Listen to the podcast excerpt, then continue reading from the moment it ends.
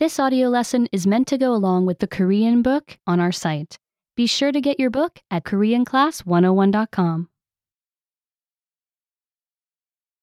여러 가지 맛. Many tastes. 혀를 사용해서 맛을 느낍니다. I use my tongue to taste. 혀가 달콤한 체리 맛을 느낍니다. My tongue tastes a sweet cherry. 혀가 신 레몬 맛을 느낍니다. My tongue tastes a sour lemon.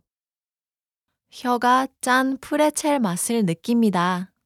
My tongue tastes a salty pretzel.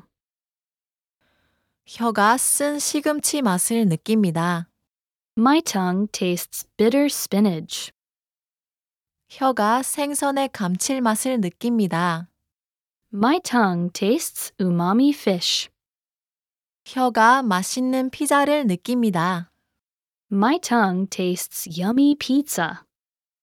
Remember, you can download the book for this lesson and unlock even more great lessons like this. Go to KoreanClass101.com.